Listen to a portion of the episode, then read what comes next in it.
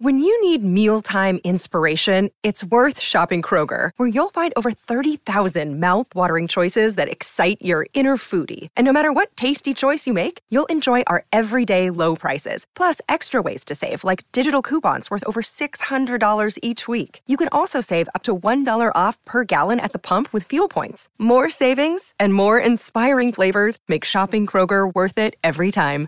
Kroger, fresh for everyone. Fuel restrictions apply. Another day is here, and you're ready for it. What to wear? Check. Breakfast, lunch, and dinner? Check. Planning for what's next and how to save for it? That's where Bank of America can help. For your financial to-dos, Bank of America has experts ready to help get you closer to your goals. Get started at one of our local financial centers or 24-7 in our mobile banking app. Find a location near you at bankofamerica.com slash talk to us. What would you like the power to do? Mobile banking requires downloading the app and is only available for select devices. Message and data rates may apply. Bank of America and a member FDIC.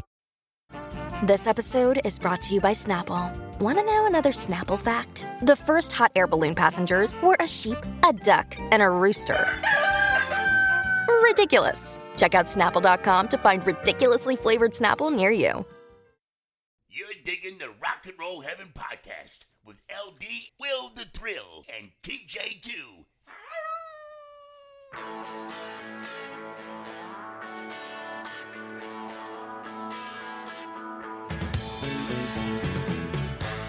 Hey guys, welcome to Rock and Roll Heaven, the podcast where we talk about the lives, careers, and deaths of famous musicians. I am your host, LD. Along with me for the ride, as always, is my big brother, TJ2, the Deuce. It's, are you opening up a package of like canned peaches? Millions of peaches.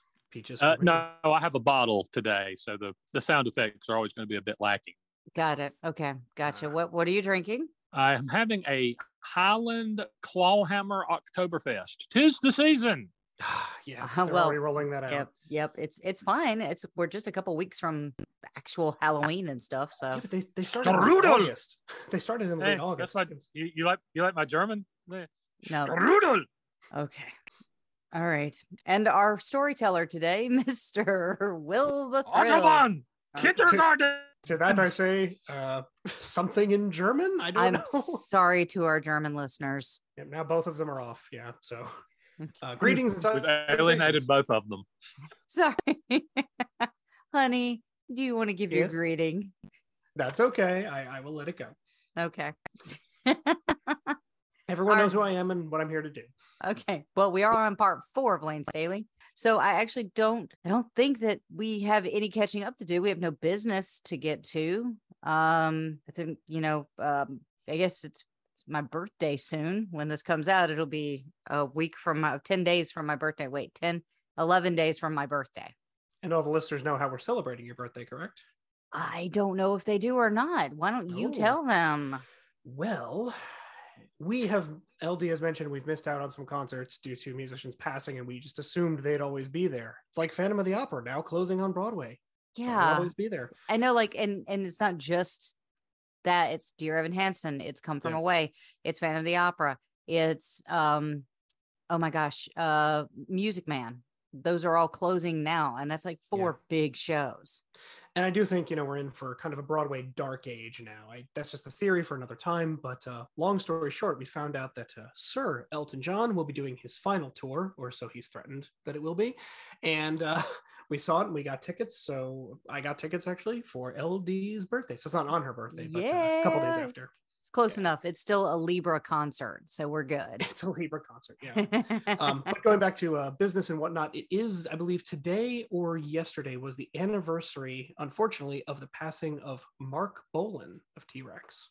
Yes. And uh, we actually spoke about Marc Bolan in our interview with Leslie Ann Jones. And so we did. will be probably doing an episode on him because she's uh she you know so kindly uh recommended a book that she wrote and I actually got it. So Mhm.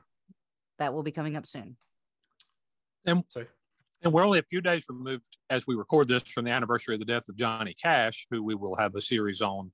Let's not kid ourselves and say this calendar year, but well, we were talking during this quote this quote season of rock and earlier today, we were jesting and not entirely that the 2022 draft is actually becoming the 2023 draft because Layne's going to be about seven parts. We're going to have a slap nuts. Then we have our holiday stuff.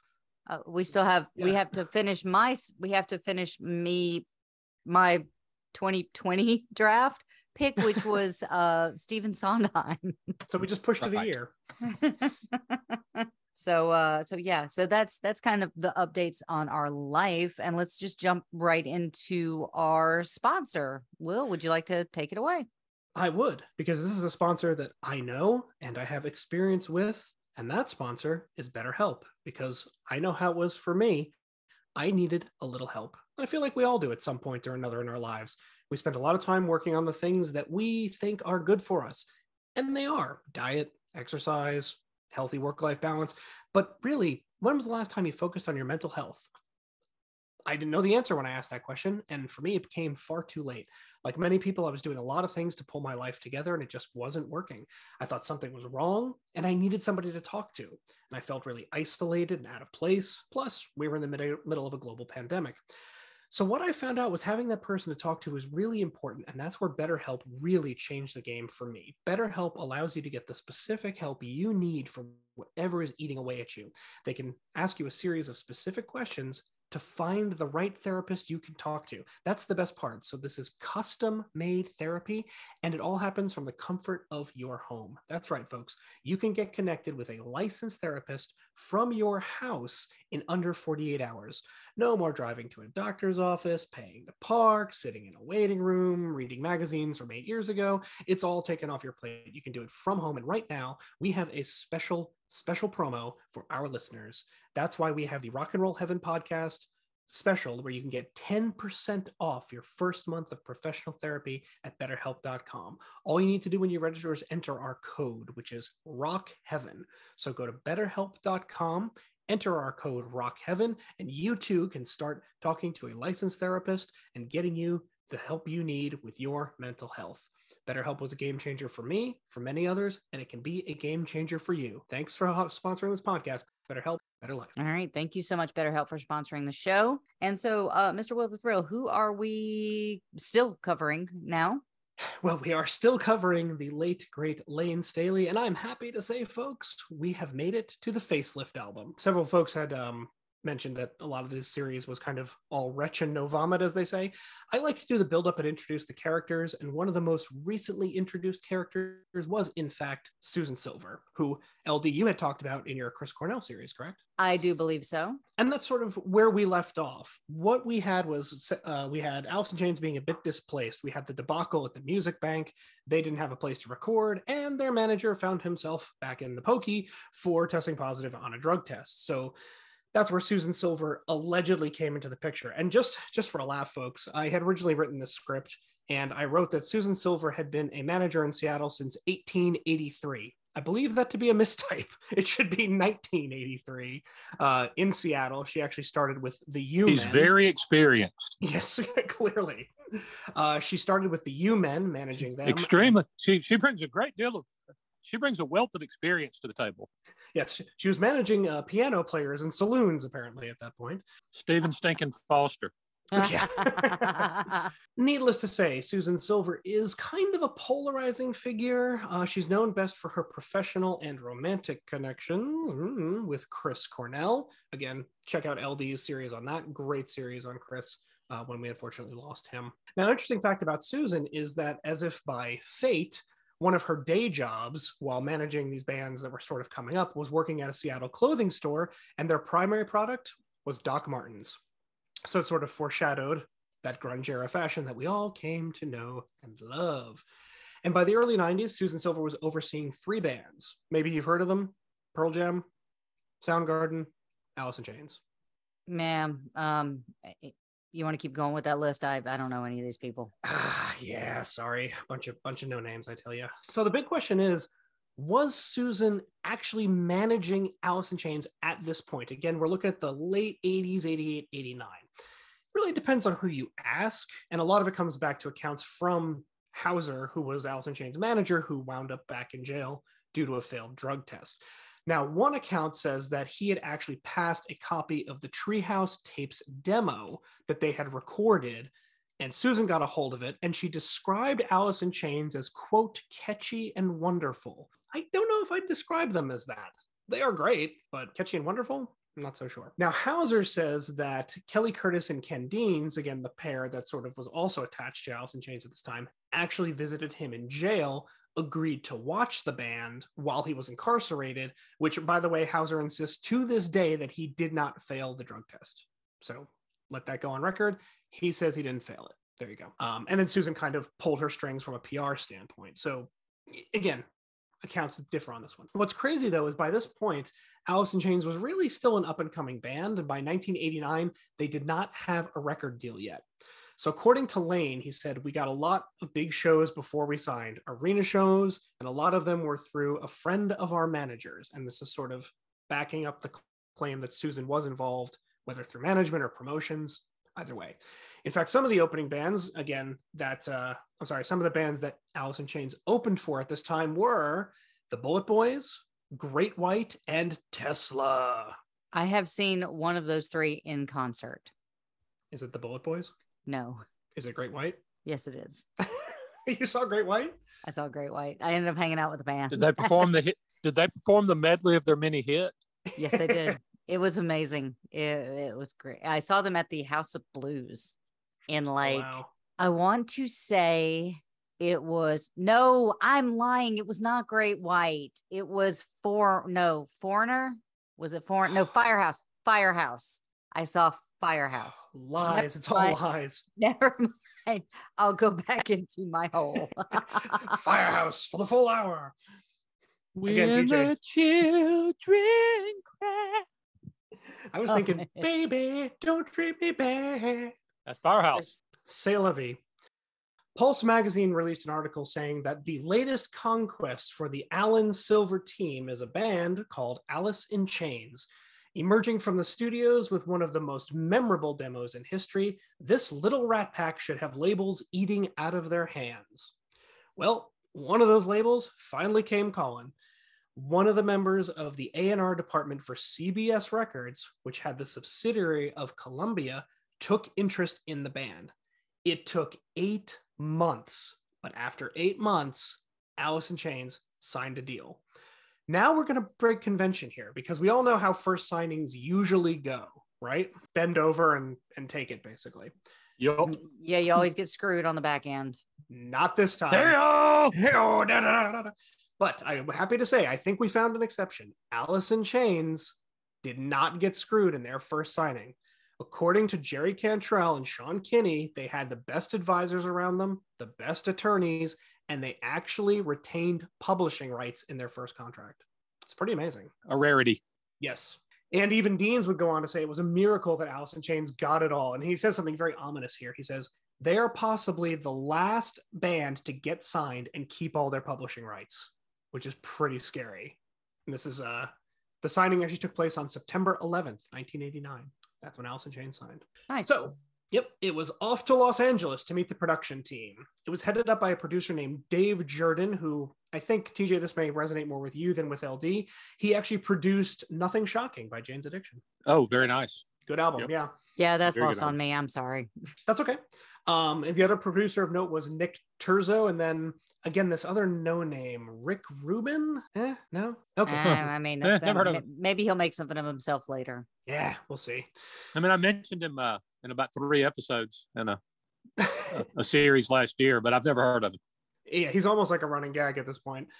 Now, according to Dave Jerden, the interesting thing was the demo got into CBS's hands, and Jerden, Jerden says that everybody passed he was the only one who said yes we'll go forward and produce this album and he the reason why he said that everyone was looking for the next guns N' roses and dio ronnie james dio um, and he said that Layne's voice did not who, line up who is actually eligible for this podcast isn't he yes yes he is sadly yes dio's dio's been he, he left he passed quite a while back actually yeah and all all of gnr is still with us well no steve adler passed but um anyway, the point is, is that's what they were looking for. And Alice in Chains wasn't that. They had shades of that. And Layne's voice was really the difference. He said that the difference that he liked about the Alice in Chains demo was that Layne didn't have that kind of high, screechy Axl Rose sound. He was kind of bluesier, earthier. And he said that's what attracted him to it. and everything seemed like it was going to go great. They were going to record, and then they go to a party, and drummer Sean Kinney gets in a fight and breaks his hand. So, what happens? The plan was to go back to Seattle, to London Bridge Studio. Now, the Music Bank, as we know, is defunct at this point, or well on its way to being defunct. And they were going to record at London Bridge and bring in the drummer Greg Gilmore, who was with Mother Love Bone. So Gilmore goes to sit in, and for three days, they just can't get it. Gilmore's not a bad drummer, by the way, but they just can't do it. And the whole time, Sean Kinney is standing there, and for three days, Jerden was saying they couldn't get the sound. They couldn't get the sound. And I'm going to back up a little bit and give a couple warnings here. Um, warning for language, warning for substance abuse, and warning for discussion about addiction and addictive substances. So this is timely because, according to the legend, while Kinney was sitting in the booth, he got so frustrated and said, Fuck this, ripped the sling off of his arm and said, I'm gonna do this broken arm or not. And basically kicked out Greg Gilmore and sat down at the drums with a broken hand. That's the legend. Why don't we dive into the most well known song on the Facelift album? It doesn't need much intro, so we'll just dive into Man in the Box. Yeah.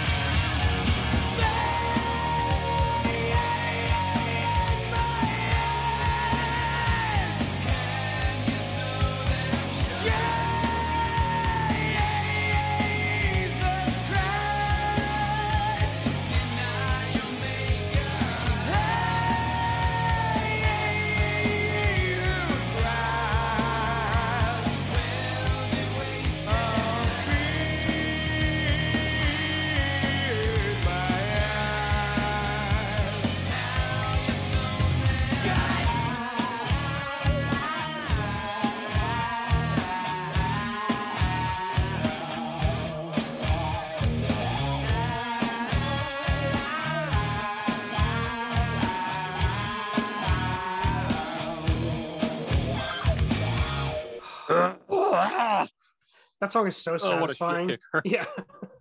oh my god. And and just I know we say it a lot, but give it up to Jerry Cantrell, man. What a, what a guitar player. Oh my god. That's phenomenal. God, what a banger of a song. Oh man. Yeah. I love That's oh, I love that so much. It's actually a song I know. Yes. It's a I'll never forget the first time I heard it, driving around in my 1978 Chevrolet Impala. Yep. And you know what's funny is that that actually happened in the year 2012, which is weird. No, it was 91, but still. It just came on the radio. Yes, on uh, LD will remember this. There used to be a great hard rock metal alternative station, 95.7 out of Charlotte, Yes. North Carolina. And uh, I even remember, remember the DJ that played it was Mary London. Oh, wow. And I, I heard that and just went like, oh my God, what is that? Ooh, It's such a banger. oh man. What Now, a I do wanna fantastic cont- song. We're going to continue discussion, but I'm going to do something we rarely do. So, LD, you can start queuing it up. Thing about Layne was he was a walking contradiction.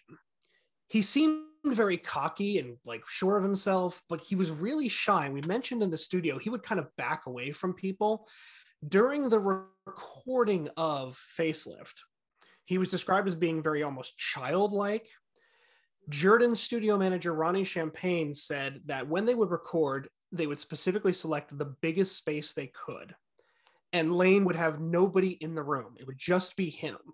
In fact, what he would do is he'd go to the center of the room by himself. He'd set up a stool, a bottle of water, he'd have his sunglasses on, and he'd bring in a single ashtray so he could smoke. And then he would tell Champagne, he'd be like, please turn the lights down so you can barely see me. So it was completely dark. And he did this.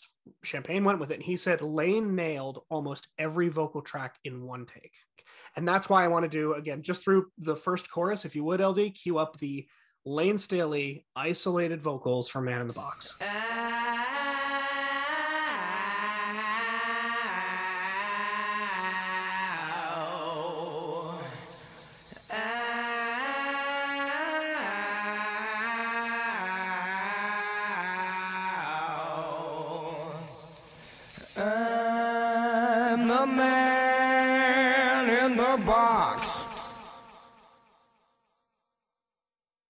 Buried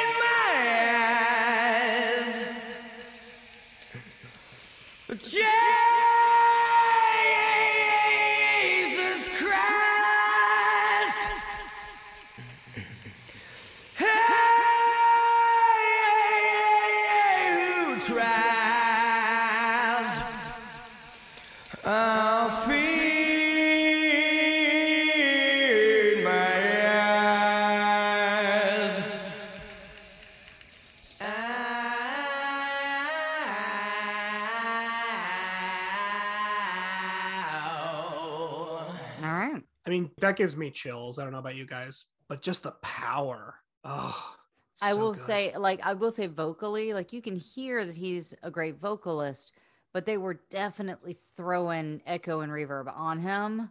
And I Mhm. would have liked to have heard it clean, like, because I know he's got the power behind his voice. They had harmonies that were so atypical of heavy metal bands. And, and the, the blending of voices adds so much. And it's so, the way they did it is, uh, it, it gives it an, like an eerie, almost aura. yeah. It's Yeah. just So, how about a few fun facts, shall we? Fun facts. fun Now- shall we? The original riff for that song was actually written by, as we mentioned in the last episode, Ron Holt, which was in Layne's previous band. They decided to use it and they actually slowed it down. So the original riff was much faster. They couldn't decide on how to improve the hook. So Dave Jerden was actually driving around in his car, and what comes on the radio? Living on a Prayer by Bon Jovi. So he thought, huh, let's get a talk box. And that's where he had Jerry get the talk box and create that iconic riff that you hear in Man in the Box. Uh, Layne was actually on his way to becoming more of a lyricist with Alice in Chains. Jerry did a lot of the writing and a lot of the lyrics, but he actually wrote all the lyrics for Man in the Box. And when asked about how he came up with it, he said that he thought about it when he went to dinner with several record executives, and they were talking about veal and how the calves were raised in these small boxes. So Layne said, I went home and wrote about the government's censorship and eating meat as if seen through the eyes of a doomed calf. So that's his explanation behind Man in the Box. Well, that's creepy. Yep. Well, he went on to say, you know, it's loosely based on censorship. It's my theory only. Plus, I was really stoned when I wrote it. So take that for what it's worth. The album cover, because uh, TJ, you remember the album cover of Facelift, right? Yes, it's kind of a distorted face and like purples and blues. That was actually taken by a famous Rolling Stone and New York Times photographer named Rocky Schenck. Now, Jerry Cantrell told the story that the original concept of the album was the band being born. So, what they did is they put plastic over the top of a pool. Each band member swam down under the plastic, came up through it, and breathed in. So, all the plastic like tightened to their face and it made them look really distorted. And they actually shot all four band members. Would anyone like to guess which band member actually appears on the cover of Facelift? Yeah. you're, LD, asking, nothing? you're asking me Layne?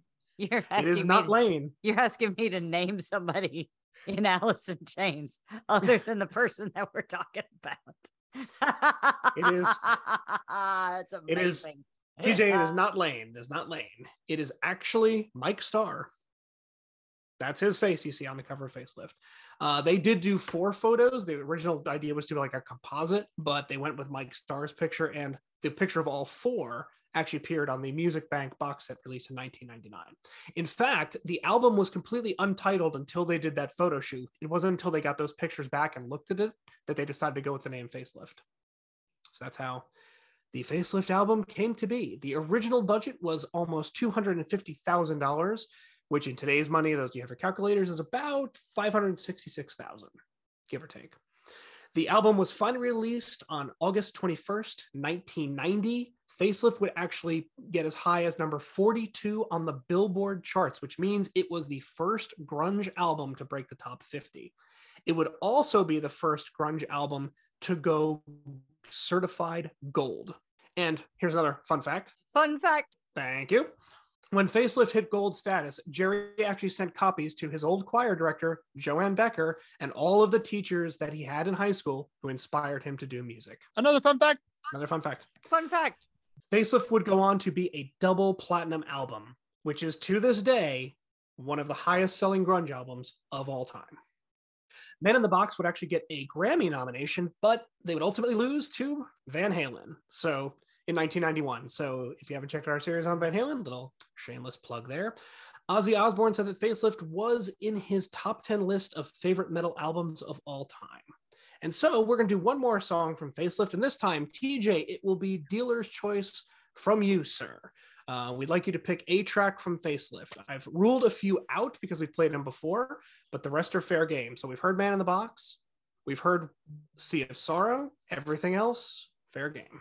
Hmm. So you still got We Die Young, Bleed the Freak, I can't remember, Love, Hate, Love, It Ain't Like That, Sunshine, Put You Down, Confusion. I know something. Probably. You know what? Uh, we- Real you know Thing. what? Let's go. We die young. Oh, good Young. choice. Let's hear it. We Die Young. We Die Young. That's the first track on this listing. So here we go.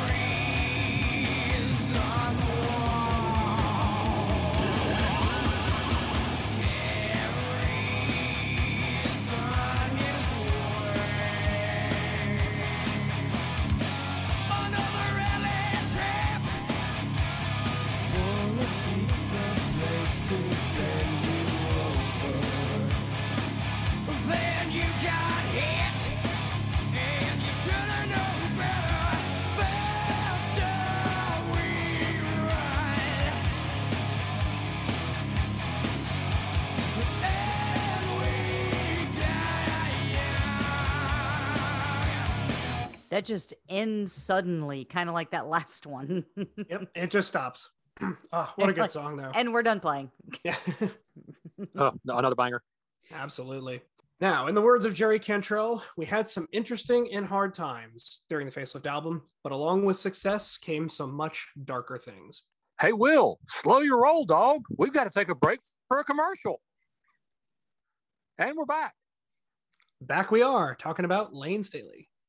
Obviously, all Alice in Chains has a dark tone to it, but the Facelift album had a series of very dark sort of undercurrents, events that were happening to and around the band members at this time. Uh, one of them was a note in the the liner notes. If you remember on CDs, they had liner notes. It says "In memory of Mike Buckner." Buckner was actually a Music Bank employee who, in 1988, sadly took his own life.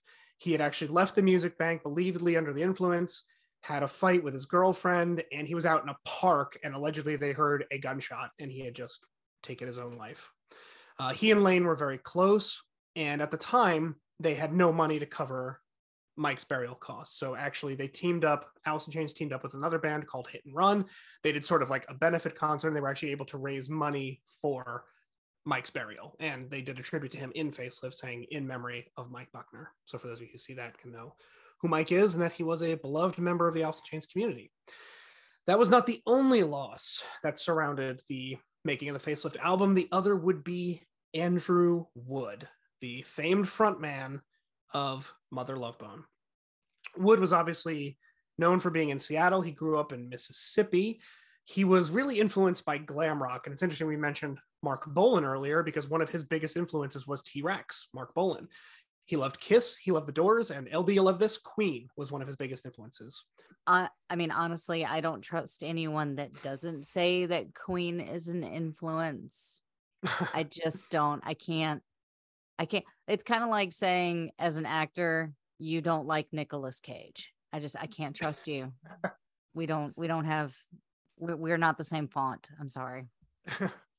Uh, by the mere age of 14, Andrew Wood has actually formed his first band, which was called Malfunction, with his brother. Unfortunately, around the same time, he also allegedly started using substances. It started with marijuana um, and kind of accelerated into other things. The best thing Wood was known for was being the front man for Mother Love Bone. In 1988, he got together with Jeff Ament and Bruce Fairweather, formerly of the band Green River, and Stone Gossard, who we remember was uh, working at a bakery and actually would eventually go on to be in Pearl Jam, and drummer Greg Gilmore, and they formed Mother Love Bone. Around 1985, it is alleged that Wood actually started dabbling in heroin, uh, and this led to huge health problems. They said he was actually quite jaundiced. Uh, his liver was starting to fail. He may have had hepatitis. He actually checked himself into rehab in 1989, and he would actually remain sober until his final performance. Now, at this point, all these Seattle bands, as you can tell, are mixing together. You've got Mother Love Bone, you've got Green River, you've got Alice in Chains, Soundgarden, um, and Curtis, Deans, and Silver all seem to be tying them together. In fact, Andrew Wood was roommates with Chris Cornell at the time of his passing. Uh, and Layne knew Wood from different shows, and they spent some time together. On March 9th of 1989, Mother Love Bone played their final show at the Centri- Centrial Test. I think it's Centrial. Centrial? Please correct me if I'm wrong on that one. The very next day, Wood started acting strangely. He backed out of several commitments he had. He was supposed to get, get together with Jeff Ament. Kelly Curtis was actually assigned to sort of be his chaperone because he was trying to get clean. He started breaking appointments there. Several days later, he actually called up Mike Starr of Alice in Chains and said he needed a lift home. So Mike says, sure. He goes and picks him up. They end up going past Wood's home, and Andrew Wood is like, now keep going, keep going. He's like, okay, okay. And finally, they get to a point several blocks past where he says, this is fine. Wood gets out of the car, and according to Starr's account, he approaches an unknown person a little further ways down. And allegedly, that was the last time anybody saw him. So, alive, I should say. Mike Starr was apparently the last person to see Andrew Wood alive. On March 16th, Wood's girlfriend, Xana Ray LaFuente, actually returned home from work to find Andrew Wood unconscious on the floor of his home. There was a needle near his body and puncture marks on his arm. So immediately, Xana calls the police. Wood is rushed to Harborview Memorial, uh, Harborview Medical Center, and he was completely comatose. The immediately the immediate members of the family rushed to his side, along with members of Mother Love Bone and Alice in Chains. Wood would be in a coma for several days when it became apparent that he would probably never wake up. It wasn't until Monday, March 19th, that Wood's family made the impossible decision to take their son off life support. However, they said they would not do it until Chris Cornell had time to come and see him. So they waited. And Chris was actually coming back from a concert. He came all the way back from the show on Monday, March 19th, and was there for Wood's final moments. So it's pretty sad. Mother Love Bone was one of those bands, I think, TJ, that you may know, that they were almost there. They were kind of one of the ones that were almost there. They never quite got it, but they were almost there. Uh, in fact, Jacob McMurray of the Experience Music Project in Seattle would call Andrew Wood the Freddie Mercury of Seattle. Layne was really impacted by Wood's death. At the funeral, Chris Cornell said that he kept seeing Layne and saying he had a sudden urge just to grab him and hug him and tell him everything was going to be okay. Layne was clearly impacted. And this was largely believed was for two reasons. One is that they connected on an artistic level, but also Layne had an understanding of what it meant to fight that addiction. Already, Layne was going down that dark path. And even at the time, those close to Layne said that the way he talked about it was almost like he knew it was inevitable, that it was just kind of a, a path he was going to go down. Um, and Layne would actually seek treatment several times.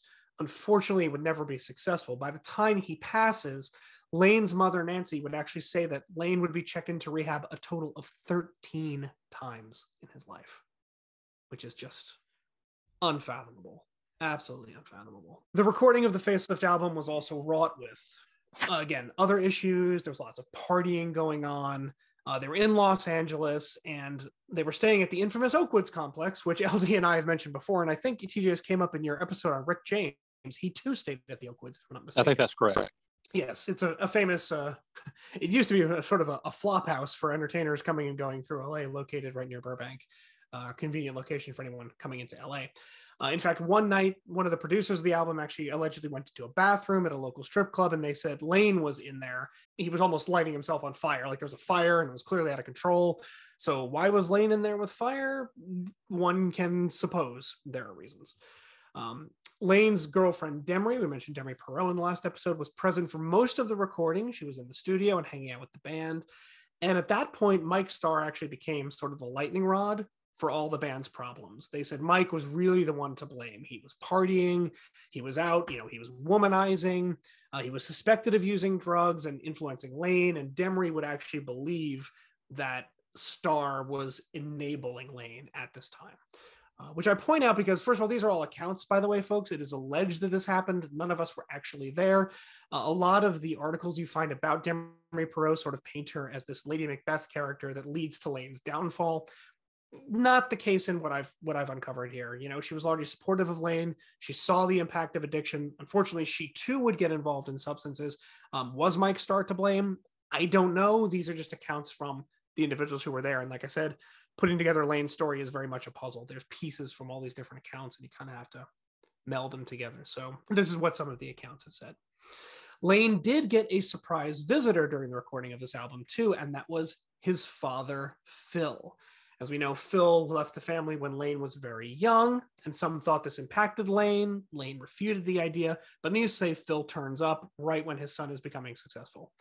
Is this suspicious? Eh, we don't really know. Uh, what we know is that Layne was very happy to see his father. They spent time together. But as we mentioned before, Phil was an addict. And one of the things he brought with him when spending time with his son were drugs, particularly heroin. So again, is it alleged that when Phil was spending time with Layne, that he was dabbling in heroin, which he may have been doing before. So again, these are accounts. Uh, some people blame Phil, some people blame Demri, some people blame Mike Starr. What we do know is that the environment the music bank was an environment where these substances were around and available. So really, at the end of the day, we don't know. It's it's really it's it's an open interpretation, I think. The only thing we do know is that by this point, Phil, Demri, and Layne had all at least experimented with heroin. That's the one thing we do know. Alice in Chains had finally arrived as a band. When they finished recording, Layne actually returned back to Seattle with Demri to visit his family, at the Elmers, where he had spent his time growing up, and they celebrated Christmas together. Before Facelift was recorded, a good friend of the band named Thad Bird, who actually directed the Father Rock video that we mentioned in episode two, I believe, had said that there was a day, uh, Jerry's birthday, and they were going to get Jerry something for his birthday. And Layne was so broke, he had to borrow money from Thad to get Jerry a pack of cigarettes for his birthday. That's how broke this guy was. It was totally different now. Now they had a contract. Layne comes It's the in. perfect gift. Yeah, right. it keeps on giving, right? It's the perfect gift. Yeah, but he was so broke he had to borrow. It's the right. It's exactly the right size. Yeah, yeah. Uh, needless to say, this is very different. Layne returns home. He's got presents for everybody. His sister Jamie said that uh, he came to where she and her mother were living. They had brought all these presents, and it was the first time that Layne had money to buy presents. Don't don't crush Yeah. my heart like that. Well, he had been broke. I mean, he had been. no. But uh, now that he's got a record deal again, he comes home. He brings presents for everybody. He and Demri are there. I'm going to end the episode on that little happy Christmas tableau for now. Um, so, dear listeners, that is where we will leave off. Alice in Chains is certainly off and running. The next episode, we will cover three primary things. I'm going to call them singles, sap, and dirt, which of course is the singles movie, the EP album Sap, and what many consider the seminal work of Alice in Chains, the Dirt album. That would be in 1992, folks, which would be one year after the formation of the Manfreds, formed by Paul Jones, Mike Hugg, and the incomparable Tom McGuinness, who was an original member of Manfred Mann's Earth Band. Incorrect. Just Manfred Mann.